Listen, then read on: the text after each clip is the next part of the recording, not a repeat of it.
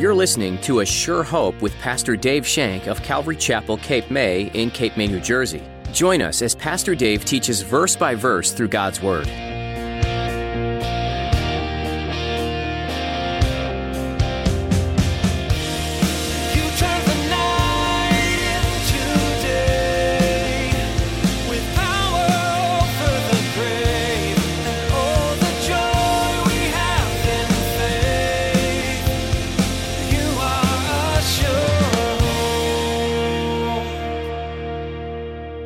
Even before they got to the battlefield, we see what God was doing.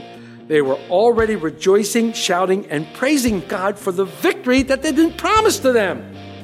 Folks, this is so powerful.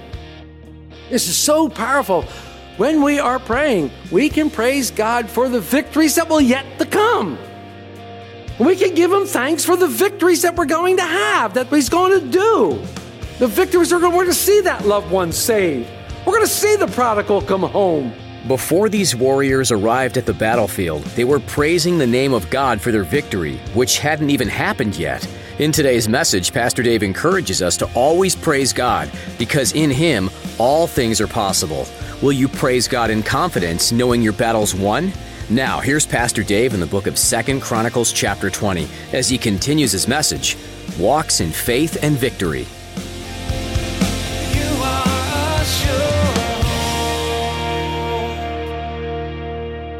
Believe and you will be established. You will be set on a rock. You will be established. And when you are established in the Lord, nothing can move you. When you are established firm in the Lord on the rock foundation by Jesus Christ, nothing can move you from that spot. And that's why we want to be established in Him. He is the rock of our salvation, and on Him we stand. Place your faith, place your trust, place your hope in the Lord your God. So this, you will be planted on the rock, your foundation. You will be strong and you will be immovable. Immovable. You'll be settled in your resolve to serve the Lord because of his faithfulness. These are great words of encouragement and we should take them into ourselves today. Hear the word of the Lord and believe it. Hear the word of the Lord and believe it. Faith comes by hearing. And hearing what? Word of God. Hear the word of God and believe it. Trust in it. Keep looking to the Lord. Keep your eyes focused on Him and trust in His promises. He will fight the battle for you. This is what they're being told. In other words, to make it easier to understand, Jehoshaphat is saying, have faith. Put your faith in action. You know, lot we say about faith. And in the book of Hebrews, specifically in verse 11, we call it the hall of faith because it is the faith chapter. And in Hebrews 1, the writer writes, Now faith is the substance of things hoped for, the evidence of thing not seen. This battle had not been fought yet, but they were encouraged to believe God's word. What did God tell them? It's not your fight. It's mine. I got it. Stand and see the salvation of the Lord. They were encouraged to look at what was not seen. That's faith. They were encouraged to look at what was not seen. Stand and see the salvation of the Lord. When you look at this definition of faith, it really changes from a, de- uh, from a, from a, from a definition to a declaration. This is what faith does. It is the substance of things hoped for.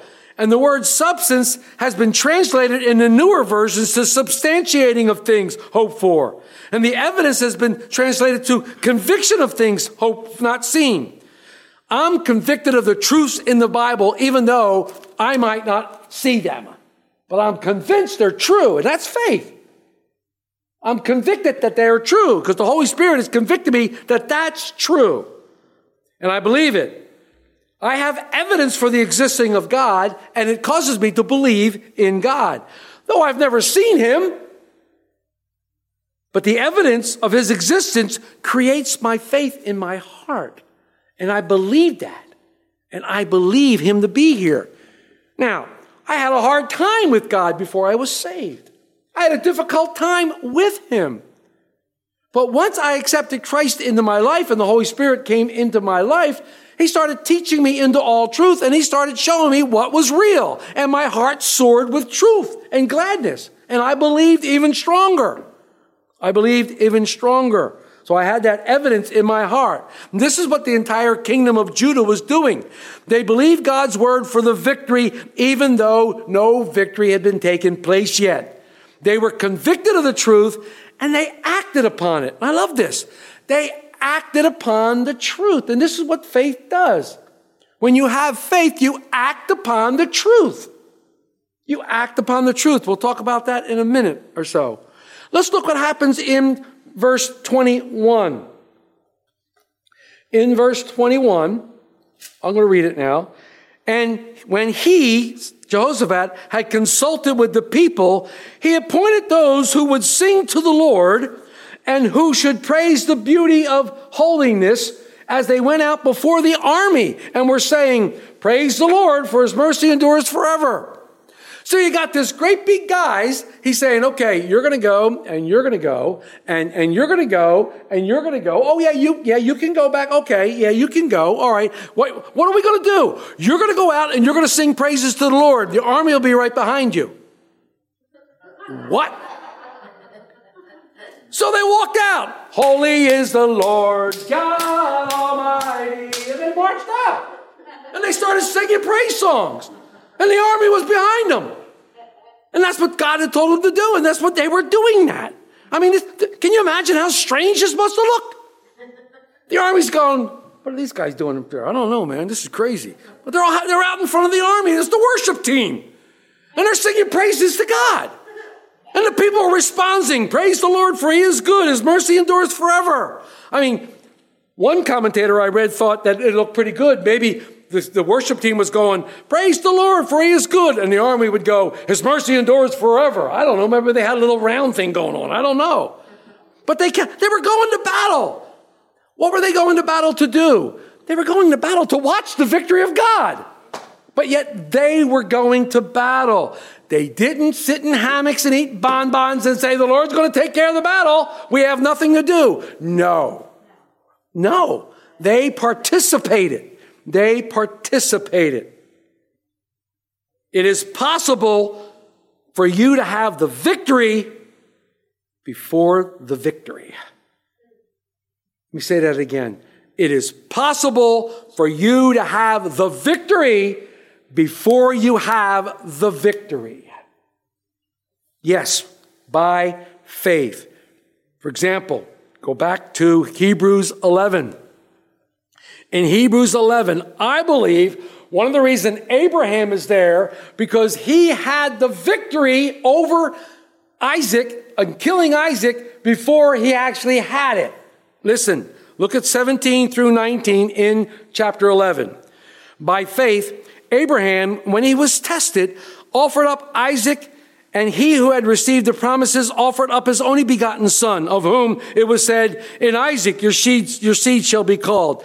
Concluding, here's the faith part, that God was able to raise him up even from the dead, from which he also received in a figurative sense.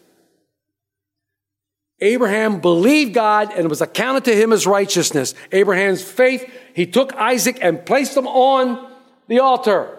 He took the knife and was going to offer Isaac up as a sacrifice because God had told him to do that. But in his heart, he believed that should he strike Isaac dead, God would raise him up.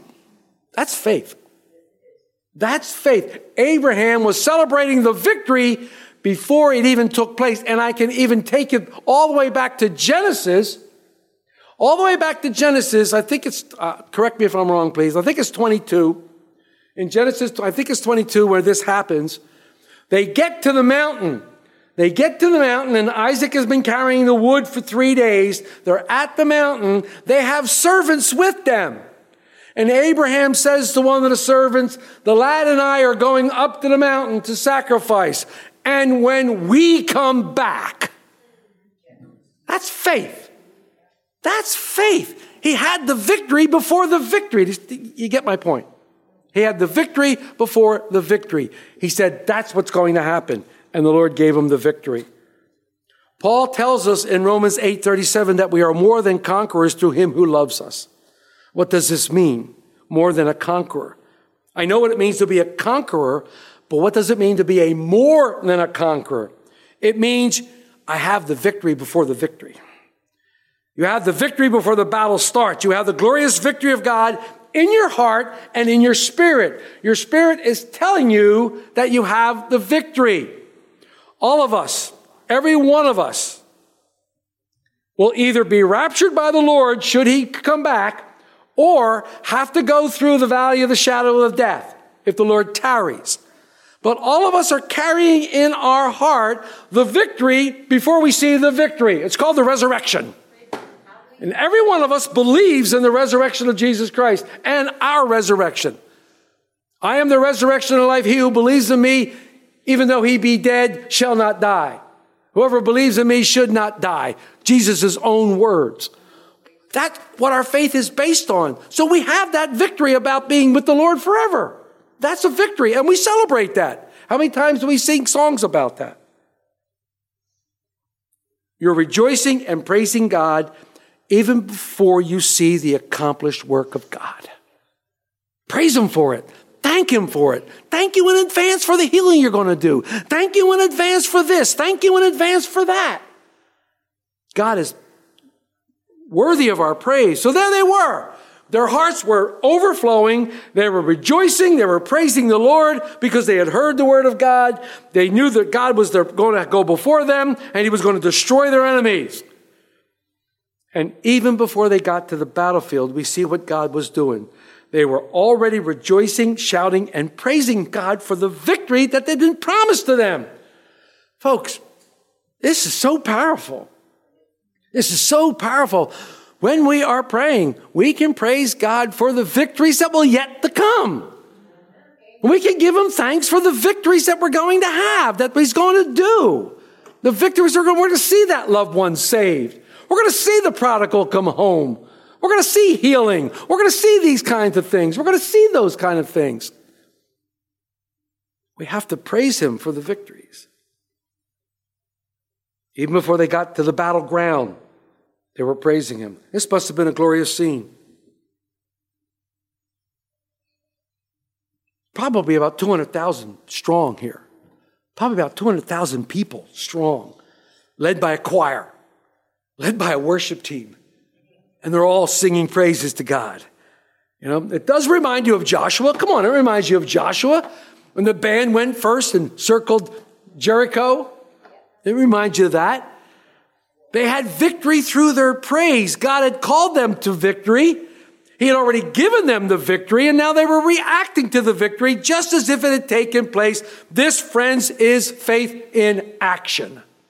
This is what it looks like. We too have the faith, have the victory in Jesus Christ. He is victorious over sin. He is victorious over death. He is victorious over grave, over the grave, and we are victorious in him. And we have that victory. And we can claim that victory. Notice that the people of Judah had to do something. Something for them to do. They had to go to battle prepared. They had to go to the battle. God had called them. God had equipped them, and then He's expecting them to move. God calls you into a ministry, He equips you, and then He's going to do the work of the ministry. It looks like you're doing it, but you have to do something. You have to move. You have to go. God can use you. They were part of the battle plan. They were not going to sit back and watch the battle. In fact, they're not even going to see the battle. The battle takes place as they're on their way there. We have to participate as the Lord leaves. He has given us the victory and we need to claim it and we need to move towards it. You've heard me say before, I don't mind repeating myself, that our Christian walk is an oxymoron. It is an active rest. It is an active rest. When Paul was talking to the Corinthian church, when he was writing to the Corinthian church in 1 Corinthians in chapter 15, in verses 9 through 10, Paul says these things. chapter 15, verses 9 through 10. For I am the least of the apostles who are, am not worthy to be called an apostle because I persecuted the church of God. But by the grace of God, I am what I am. And his grace toward me was not in vain. But I labored more abundantly than they all. Yet not I, but the grace of God which was in me. You see what Paul was saying here? I trusted and rested in God because he was doing a work. Yeah, it looked like I was doing it, but he gets all the glory and praise for what he did. All I do is when people come up and go, good job. Thank you, Lord. He's the one. And that's what Paul was doing here. God gets the glory, gets credit. It's an active rest. There is something for us to do. Believing's hard enough, gang. Faith is difficult enough. But the Lord wants you to be involved in the battle. He wants to do a work in you and He wants to do a work through you. So we need to submit totally by faith and believe. You know, as I looked at this, the one thing that came back to me is what James said. James said that faith without works is dead. He didn't say you need works to get saved.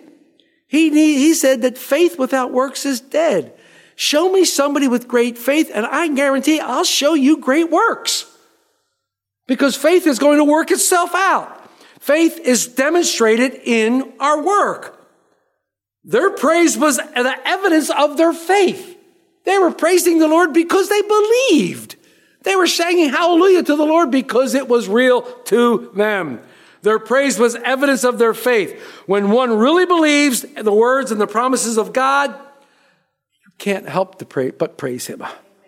You can't help but to praise Him when you believe those promises and they're real in your heart. You can't help to praise Him even in the midst of dire circumstances because you know even the dire circumstances are working together for good. And you believe that and you move forward. The Lord said, go to battle. They went believing and the battle was already won because they walked in faith and victory. They walked in faith and they walked in victory. You know, I've been saying it all along that it sounds so much like Joshua. And I love the fact that the Lord is repeating this because in chapter one of the book of Joshua, in verse 3, the Lord tells Joshua, Every place that the sole of your foot will tread upon, I have given you. Ladies and gentlemen, that is past tense. That means it's already been done.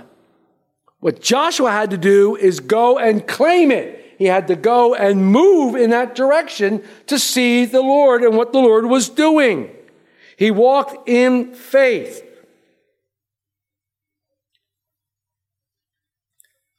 He was stepping into it. And he says the same thing that no man shall be able to stand before you all the days of your life.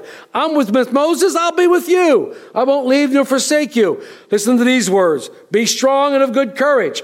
For this people we shall divide an inheritance of the land, which I swore to their fathers to give them. Only be strong and very courageous, that you do and may observe to do all according to the law which Moses, my servant, commanded you. Don't turn from it to the right or to the left, that you may prosper wherever you go. This book of the law shall not depart from your mouth, but you shall meditate it day and night, that you observe to do according to all that is written in it. For then you will make your way prosperous, and then you will have good success. Have I not commanded you? Be strong. Be of good courage. Do not be afraid nor dismayed, for the Lord your God is with you wherever you go. Wow. He basically said the same thing to Jehoshaphat and the group from Judah. He said exactly the same thing. Jesus tells us, I will never leave nor forsake you. Jesus comes and he says, Fear not, fear not. Every place you put your foot, I've given you. God has already given you a life that is full of victory, a glorious life. And what we have to do is we have to, by faith, accept it. Everything we have, we have by faith. Everything we have, we have by faith. Everything. Everything. Go in and claim the blessings of God, the promises of God. Don't fail to claim the blessings of God. Some of us struggle so needlessly. We struggle so needlessly because we haven't claimed the victory that God wants us to have. We, we struggle so needlessly in all our affairs and all our life things because we haven't claimed the victory that God wants us to have. We need to be like these people and know that the victory is ours. Victory is in our hands. We have it. He's given it to us. He's given us to us. Walk in faith and victory. They praised the Lord. And as they were praying, praising the Lord, the Lord set up ambushes along the way. The Lord starts the battle before they even get there. There's, there's an ambush, and what happens is they start killing each other. They're so confused as to what's going on, they start killing each other. Look at 22 to 23.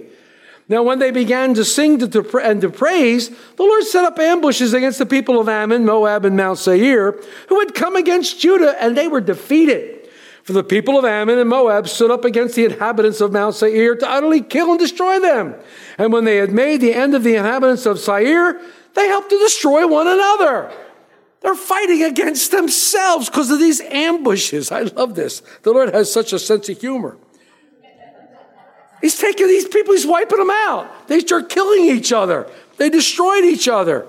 So all of a sudden, here they come. They're worshiping the Lord. Holy is the Lord. They're coming down there. They're having a great time. I bet that the guys in the, in the army with their spears, they were doing the drums. They were keeping time with the drums. They were, you know, and you could hear them coming a mile away because they were singing, praising the Lord. This was great. And they go, this is going to be a great battle. I can't wait to see what the Lord's going to do. And they come up and like, what? Verse 24. So when Judah came to the place overlooking the wilderness, they looked toward the multitude, and there were dead bodies fallen on the earth. No one had escaped. The great multitude that shook Jehoshaphat, that made him fear, was gone. Completely wiped out by the hand of the Lord. And why should that surprise us? One angel wiped out 185,000 Assyrians in one night. So the Lord can do those things. They come up over the hill. They're excited, and all they find are dead bodies. But there is something left, and it's called the spoils. And God provides for Judah, He provides for Israel by all the spoils that's left for them to now come and take. And that's what they did in those days when they raided an army and when they killed people, they took the spoils. It was theirs to take. Look at 25 and 26. When Jehoshaphat and his people came to take away the spoil, they found among an abundance of valuables on the dead bodies and precious jewelries, which they stripped off for themselves, more than they could carry away. And they were three days gathering the spoil because there was so much. And on the fourth day, they assembled in the valley of Berakah, for there they blessed the Lord. Therefore, the name of that place was called the Valley of Berakah until this day. Berakah simply means blessing. You are a sure hope. You've been listening to A Sure Hope with Pastor Dave. Pastor Dave has been working his way through the book of Second Chronicles. Before you assume that this book entails a bunch of details from the past that don't really affect you today, make sure you take some time to appreciate what this book offers. In addition to the history of the Israelite people, you get to know the rise and fall of many kings. They were all sinners who needed a savior. They were just like every person today, no matter their status, who needs a savior. Do you know this Savior, Jesus? If you do, you've come to greatly value what this means in your life. If you're unfamiliar with the concept, we want to help you understand that. No one has it all figured out on their own. For sure, no one is capable of living without sin and error. But what you need to realize is that there's a sure hope through the Savior, Jesus Christ. His willingness to be traded for your sins makes all the difference. By knowing Him personally and believing in Him, you get to move forward with life, knowing you're not perfect, but that God's bringing you into something better. The ministry of A Sure Hope comes out of Calvary Chapel, Cape May. If you're in the area, we'd love to worship God together with you this weekend. head over to ASureHopeRadio.com for service times and directions. Again, that's ASureHopeRadio.com. If you can't make it in person, we stream our services live to Facebook and YouTube. That's all we have for today, but we look forward to connecting with you again on the next edition of A Sure Hope.